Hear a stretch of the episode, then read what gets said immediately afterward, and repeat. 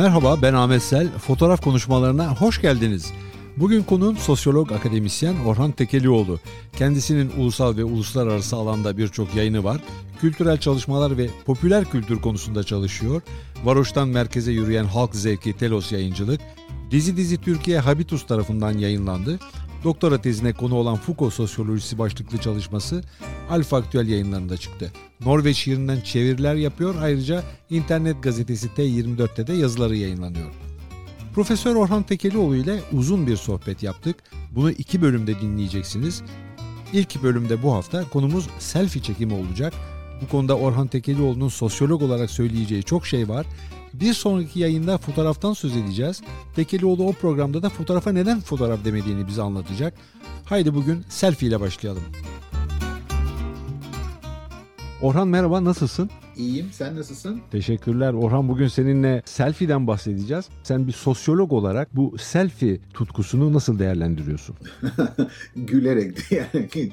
ya aslında tabii e, konuşması çok zor bir konu sosyologlar için. Çünkü hem sosyolojinin tam içinde hem de nasıl söyleyeyim bu biraz hani analogla dijital gibi. insanlar hani böyle dijitali analogdan ayırmayı ayrı bir şey olduğunu düşünürler ama sosyologlar da genel olarak bu tip konularda benzerliklere bakarlar. Yani bu selfie melfi dediğimiz şeyin daha önce bir hali var mıydı yok muydu? Ve ne değişti? Sosyolojik bir metodoloji olarak düşünürsem önce benzerliğe bakarsın sonra farka bakarsın. E bu da öyle bir mevzu benim için.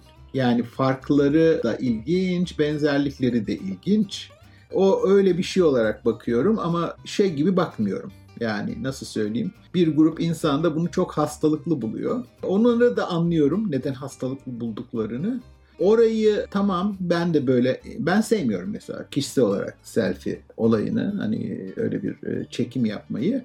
Tabii ki kafamı kurcalıyor. Yani sosyolojik bir olay olarak kafanı kurcalaması gerekir. En azından onu söyleyebilirim. Nasıl baktığımsa biraz karmaşık bir şey. Zaten hani öyle olmasa sosyolog olunmuyor. Çünkü hiçbir toplumsal olay basit bir terminolojiyle açıklanamaz açıklandığını düşündüğün zaman da genel olarak hata yaparsın. Öyle söyleyeyim. Aslında ben anlıyorum insanların da neden irrite olduklarını. Çünkü herkes her yerde devamlı selfie çekme peşinde. Ve bu hakikaten selfie işine girmeyenleri ve mesafeli duranları irrite ediyor.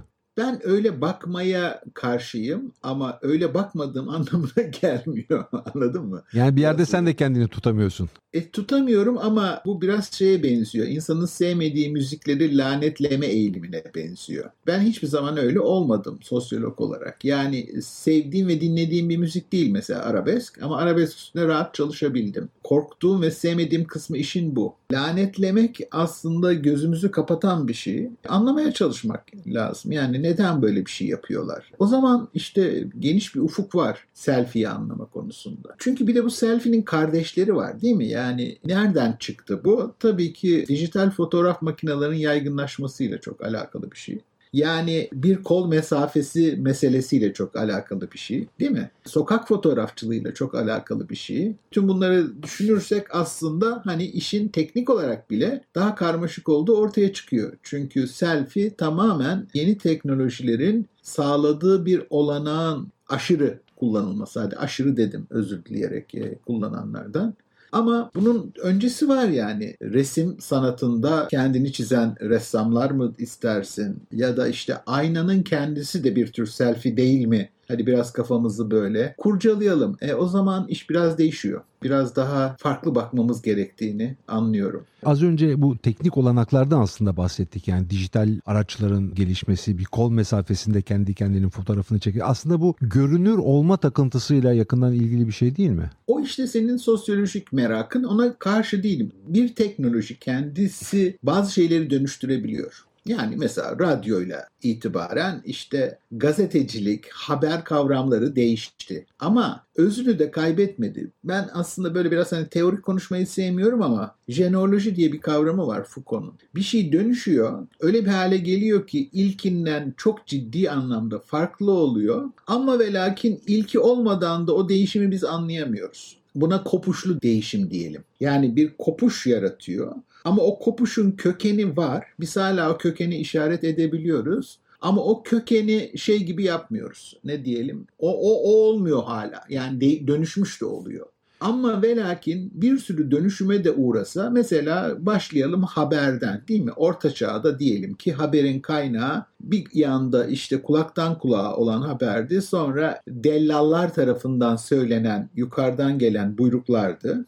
Sonra hikayeyi hızlandırıyorum ve işte kasabalarda çıkan gazetelere filan bağlıyorum ve yazılı basın haberciliğinden söz ediyorum. Sonra birdenbire yeni bir teknoloji geliyor radyo. Radyo ile gazeteyi aynı şekilde göremeyiz. Zaten öyle de olmuyor. Ama ve lakin gazete olmadan radyo teknolojisi olabilirdi ama haberciliğin kendi editörlüğü, yazımı olmazdı.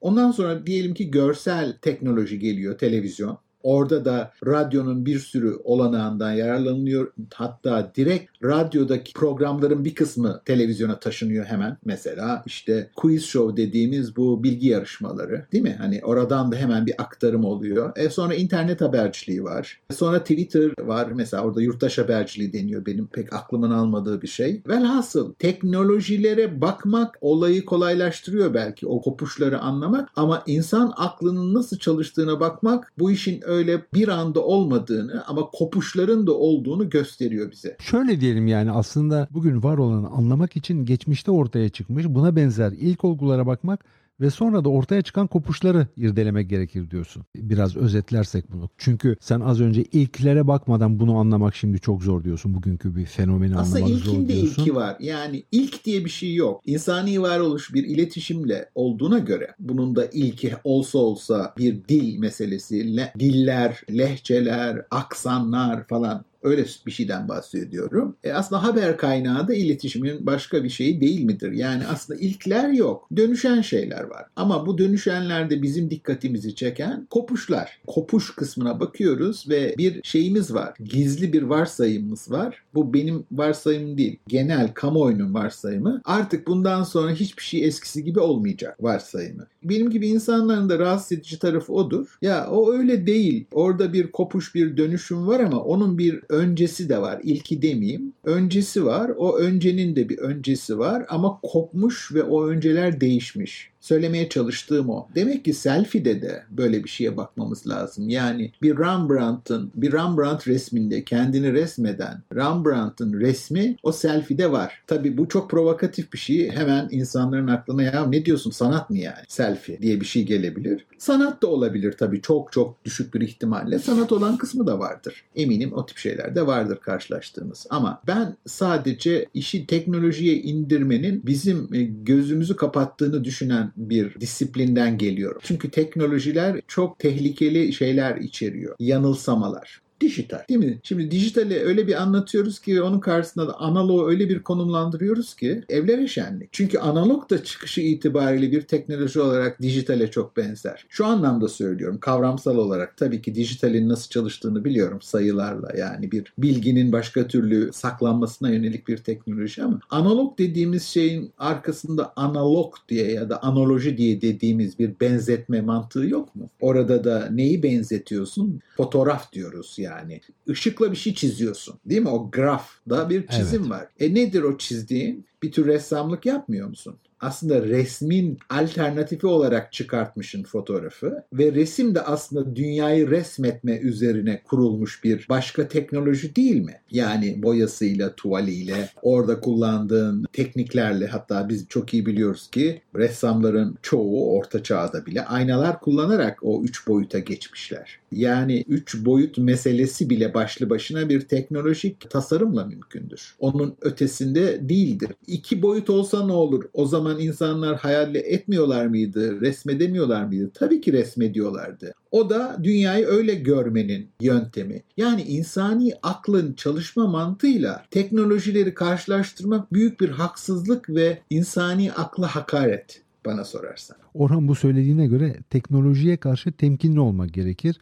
Ama bu da bir teknoloji karşıtlığı anlamına gelmiyor herhalde teknoloji karşıtlığı değil, reaksiyoner bir insan değilim. Teknoloji kullanmaya bayılırım. Ama ve lakin teknolojiyi kullanırken insan aklının nasıl çalıştığının çok iyi farkındayım. Bir örnek daha vereyim. Mesela dijital saatler. Biliyorsun bu 1900 ne zaman çıktı? Bunlar 70'lerde ilk hatırladığım. Hatta böyle basıp e, kırmızı ışığı yanan ve sönenler vardı pil ömrü nedeniyle. Ve büyük bir devrim gibiydi hatırlarsan. Yaşımız bizim aşağı yukarı yakın olduğu için sen de hatırlıyorsundur ilk dijital saatleri. Kırmızı ışığı yanan o ledli saatleri. Motorola'nın falan vardı. Basardın tabii, sönerdi. Tabii.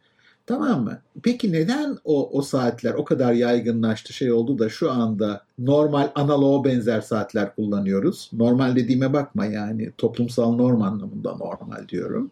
Çünkü biz onun analog olarak görmeye alışmışız. Günü bir yuvarlak gibi saatlerini döndürerek hayal etmeye alışmışız. Hatta insan aklı o kadar karmaşık ki 24 saat olan saatler de vardır. Bilmem bilir misin? Bu Tabii. denizciler falan kullanır hani denizaltı saatleri. O saatler de vardır ama biz günü ikiye bölüyoruz üstüne üstlük. Yani 2-12'den 24 yaratıyoruz. E peki dijitalle bu mümkün değil miydi? Sonuna kadar mümkündü. Peki niye onu kullanmıyoruz? Yani yaygın olan saat formu hala eski, analog, yuvarlak saatler. Çünkü insanın aklına daha uygun o. Cycle'larla görmek, sayarak görmeye göre daha insan aklına uygun demek ki. Peki biz burada selfie'yi nereye yerleştireceğiz? Yani çünkü selfie'de bir de kendini ideal gösterme, kusursuz gösterme gibi bir şey var. Bir narsisizm arayışı büyük bir ihtimalle var. Var mı bütün bunlar? Valla şimdi ben de iyi kötü böyle bir hani seninle konuşacağım diye teorilere baktım. 2-3 teorik çerçeve var, yaklaşım var. Bunlardan bir tanesi işte e, narsisist yaklaşım, senin sözünü ettiğin.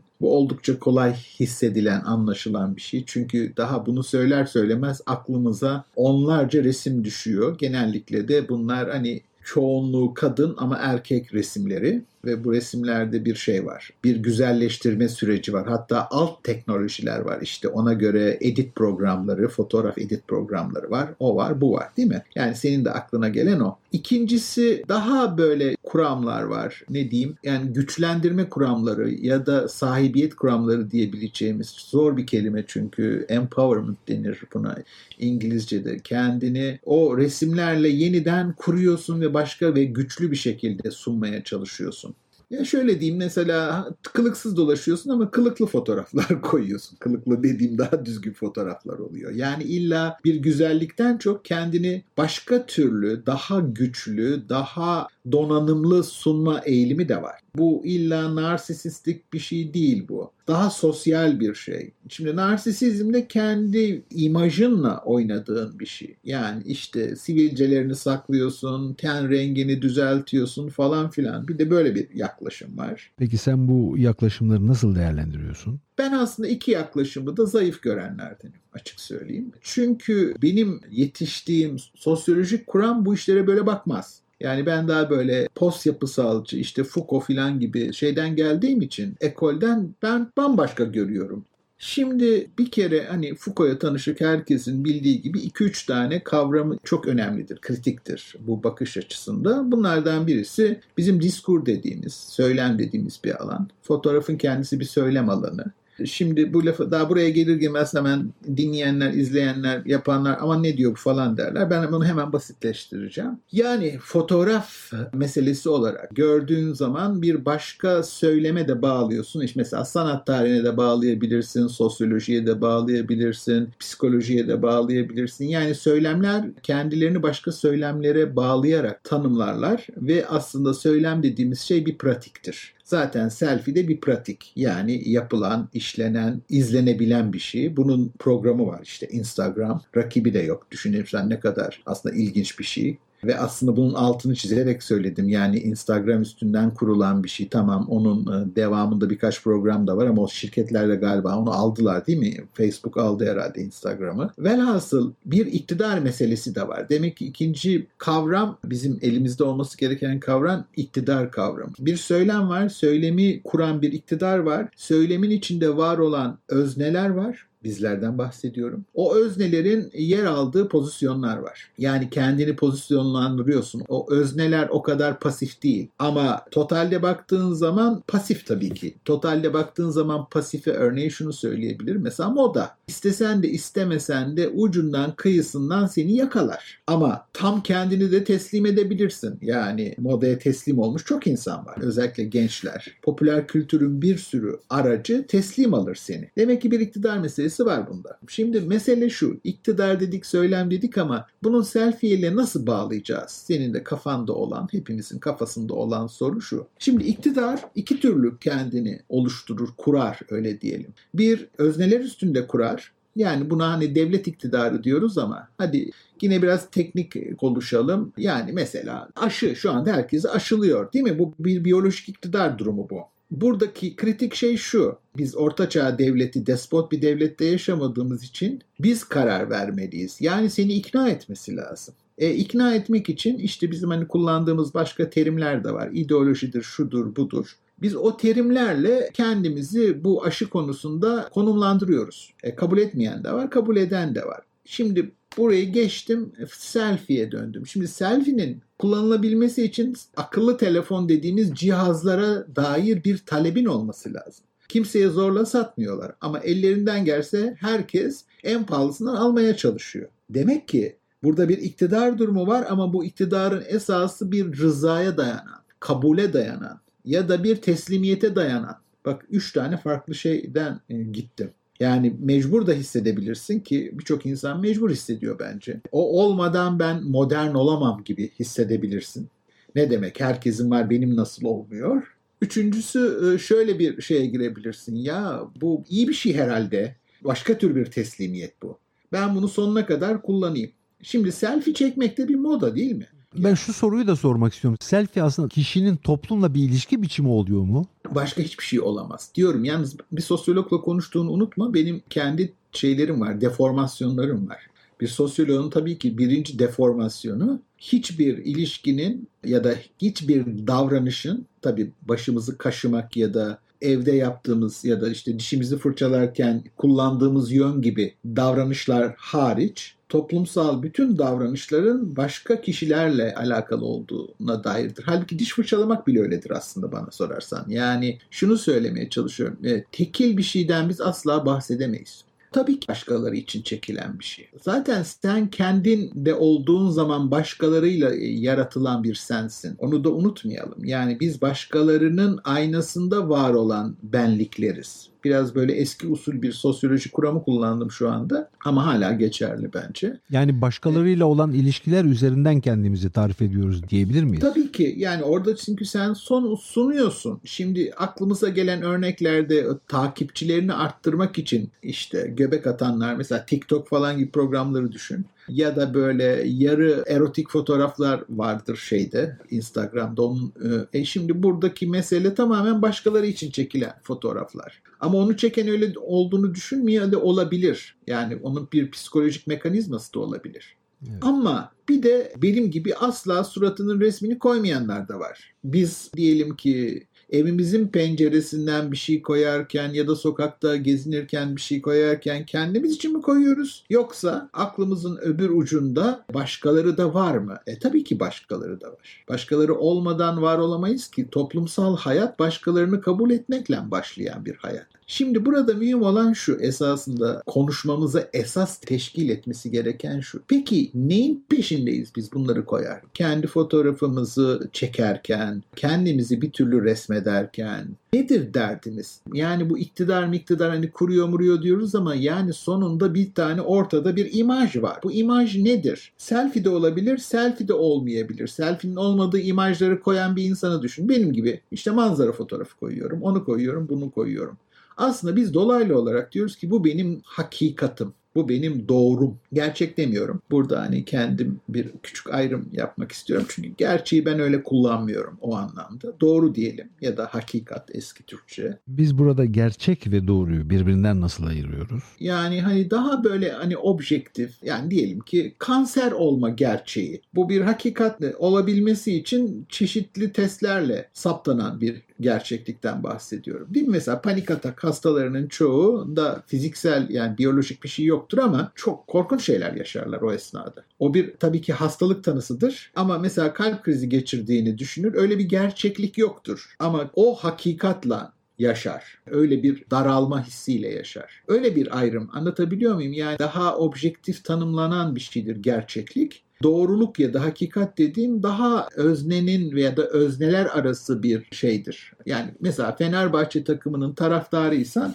Fenerbahçe'nin şampiyon olması normal ve beklenen bir şeydir. Bu senin hakikatındır. Zaten neden taraftar olasın ki? Ama diyelim ki Türkiye Ligi'ni dışarıdan izleyen ve Türk olmayan birisi için ilk üçte oynayan takımlardan biridir Fenerbahçe. Bu da onun daha daralmış, daha uzak hakikatıdır, gerçekliğidir. Şimdi burada selfie'nin kendisine geri dönersek, selfie'yi tanımlamak istersek ne diyebiliriz? Kendini ikna edici bir şekilde, ikna edicinin altını çiziyorum, ikna edici bir şekilde kurduğun bir e, imaj. İkna şu sen sen olduğun anlaşılıyor orada bir türlü. Yani kapatsan da anlaşılıyor. Peçenin arkasına da girsen diyelim ki anlaşılıyor. Olabildiğine çok yakınından da çeksen anlaşılıyor çünkü gözlerin öyleymiş falan filan. Anlatabiliyor muyum? Bütün bunlar var. Ama şimdi bunu parçalara ayıralım. Selfie'de sen nasıl oluyorsun? Bunun parçaları olması lazım. Birinci parçamız ya da birinci adımımız ne? Sen o esnada bir nedenle bir şeyden ilham alarak selfie çekmen gerektiğini düşünüyorsun. Benim sokak güzeldir. Böyle hani özellikle bahar aylarında. Bu sokaktan bir takım insanlar bu sokağa selfie çekmeye geliyorlar. Bu eski taht evlerin önünde falan. Orada duruyorlar. Hemen kendilerine bir pozisyon alıyorlar ve bir selfie çekiyorlar. Demek ki önce inspiration diyelim. Bir ilham anı gerekiyor. İkincisi bir hazırlık anı gerekiyor. Öyle tak diye almıyorsun genel olarak. Kendini bir konumlandırıyorsun değil mi orada? Yani açıları saptıyorsun, bakıyorsun henüz çekmeden önce bu teknolojinin sana verdiği olanakla çünkü bir ayna gibi kullanıyorsun ekranı. Bir poz ayna oluşturuyorsun mesela, tabii. Değil mi? Bir poz oluşturuyorsun. İşte ona bir üçüncü şey diyelim ona kompozisyon. Önce hazırlığını yapıyorsun yani nereden çekeyim, hangi açıdan çekeyim. Sonra bir kompozisyon, bir aranjman yapıyorsun selfie için. Ondan sonra çekiyorsun selfie'ni. İş bitiyor mu sanıyorsun? Yok. Ondan sonra bir ona bakıyorsun. Beğenmiyorsan bir daha çekiyorsun. Tut ki beğendin. Sonra başlıyorsun onu edit etmeye. Silmeye, sağını solunu değiştirmeye, açısıyla oynamaya. Ondan sonra da postalıyorsun. Yani yüklüyorsun ne platformun varsa ya da onu yapmayıp kendine saklıyorsun. Şimdi ne kadar aslında meditatif bir şey değil mi? Yani üstünde düşünüyorsun, kurguluyorsun, sağıyla soluyla oynuyorsun, onu yapıyorsun, bunu yapıyorsun. Sonra ortaya çıkan senin gerçekliğin. Peki bütün bunları sen mi yapıyorsun? Yoksa sana bunlar yaptırılıyor mu? Zaten bütün tartışma burada. Yani narsist kurama yakın olanlar yani bunu narsisizm gibi görenler bunun bir psikolojik süreç olduğunu, kendi hakikatını böyle güzel bir şekilde kurmak üstüne ve başka hakikatlar, güzel hakikatlarla yan yana koyarak oluşturmak üstüne bir şey söylüyorlar. Ben o ekolde değilim. Yani bu yanlış demiyorum tabii ki böyle bir şey olduğunu düşünüyorum. Ben bunun bir iktidar meselesi olarak okunması gerektiğini düşünenlerde. Yani aslında orada iktidar seni kuruyor. Sen de kendi içinden bir başka iktidar kurmaya çalışıyorsun. Şimdi bunları açabilirim. İktidar seni nasıl kuruyor? Şöyle kuruyor. Yani bir kere demin söylediğim şeylerde o vardı. Mesela akıllı telefon alma yönünde kuruyor. Hatta bazı insanlar sadece kameralarının gücüne göre, kapasitesine göre akıllı telefon alıyorlar. İkincisi seni Instagram kullanma yolunda çünkü arkadaşların onu kullanıyor. Değil mi? Yani oraya doğru seni itekliyor. Böyle bir kurma şeyler var. Üçüncüsü selfie çekmenin bir moda olduğuna seni ikna ederek selfie çekme yönünde seni iktidar kuruyor. Böyle bakalım. Ama sen tabii bütün bunların karşısında insanoğlu ilginçtir. Pasif değildir. Kendine göre bunları kabul edersin ya da etmezsin ya da dönüştürürsün. Bir pozisyonlama kuramı vardır bizim kullandığımız Stuart Hall'un. Yani üç tane yol vardır. Ya tam anlamıyla kabul edersin, teslim olursun. Ya tam anlamıyla reddedersin, kullanmazsın. Ya da daha yaygın olanı müzakere etmeye başlarsın. Kendimi ben nasıl kurabilirim? Yani nasıl kurmalıyım? Benim nasıl bir hakikatim var? Belki de işte kirli sakallı çektirmem lazım. Belki de bir enkazın önünde kendimi çektirmem lazım. Biz buna da kendilik teknolojileri, kendi teknolojileri, ben teknolojileri diyoruz. Yani iki taraflı bir süreçten bahsediyorum. Şöyle tabii ki sonunda batıda en azından batılı global dünyada bu iktidarı kuranlar seni bir türlü kendilerine dönüştürüyorlar. Sen de buna direnmeye çalışıyorsun ama sonunda bu kadar çok selfie olduğuna göre teslim olmuşsun bu kültüre. Bir kültür artık bu. Hatta bu kültür olduğunu da şöyle söyleyelim. Yine Foucault'dan ödünç alacağım bir kavram var. Panoptikon. Bir tür hapishane modeli bu. Bu hapishane modelinin özelliği şu bir avlu var. O avluda bir kule var. Gardiyanlar o kulede. Onun etrafında bir silindir halinde mahkumlar var. Ve mahkumlar kuleyi görüyor ve orada gardiyanların olduğunu görüyor. Gardiyanlarsa bütün mahkumları görebiliyor. Yani mahkum sadece diğer mahkumları göremiyor. Gardiyanları ve o kuleyi görebiliyor. Gardiyanlarsa kimi isterse görebiliyor. Bu bir mimari model ama modern disiplinli yani disipliner dediğimiz toplumun tarifi gibi bir şey. Yani hani o Big Brother bizi gözlüyor toplumu işte şimdi her tarafta kameralar var falan. Böylece biz kendimizi sosyal dünyada disipline ediyoruz aslında selfie de bir tür disipline etme pratiği. Hani ben hep yukarı tarafından anlattım ama bir de kendini sen orada kuruyorsun, daha güzelleştiriyorsun, bir estetik nesneye çeviriyorsun ya da bir roman kahramanına çeviriyorsun falan filan ya. Öbür taraftan da sen kendini kurarak, kendi hakikatini kurarak bunu dengelemeye çalışıyorsun. Yani aslında disiplinin amacı seni tam anlamda teslim edip toplumsal hale getirmek. Negatif kullanıyorum şu anda. Yani seni bir açıdan kabul eden bir gövdeye dönüştürmek. Ama ve lakin sen kendilik teknolojinle buna bir türlü direnip bir güzellik, bir sağlık, bir başka hakikatlerle onu dengelemek istiyorsun. Biz burada olumlu bir yön aramaya kalkarsak bir şey bulabiliyor muyuz? Bu kapitalist global düzende imkansız olduğunu düşünüyorum. Ama dikkatini çekerim yani bir tarihsel epoktan bahsettim. Bunu böyle olmadığı tarihsel düzenler olduğu gibi bunun böyle kalacağına dair de bir düzen olamaz.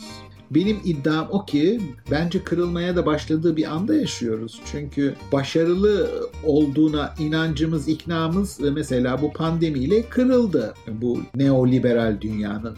İşte Amerika'nın hali ortada. Yani en zengin ülke aslında e, sosyolojik olarak en iflas eden ülke oldu. Kendilerini kuramayan, oluşturamayan, şey yapamayan bir ülkeye dönüştü. Yardımcı olamayan. Bunun alternatifi Stalinistik bilen bir toplum değil. Yanlış anlama. Ama neoliberalizmin kendine dair hataları çok görünür hale geldi. Şu andaki düzende ne yazık ki biz bu cihazları kullanmak zorunda hissettiğimiz ve modaları bu kadar yakından takip edip teslim olduğumuz sürece ben başka bir şey mümkün olduğunu sanmıyorum. Ama tarih spesifik bu zamana bağlı bir şey olarak söylüyorum bunu.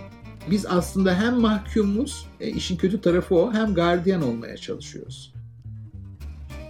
Sosyolog Orhan Tekelioğlu ile yaptığımız söyleşinin ilk bölümünü dinlediniz. Selfie çekimini, insanların neden selfie çektiklerini, bunun toplumsal anlamda ne demek olduğunu konuştuk.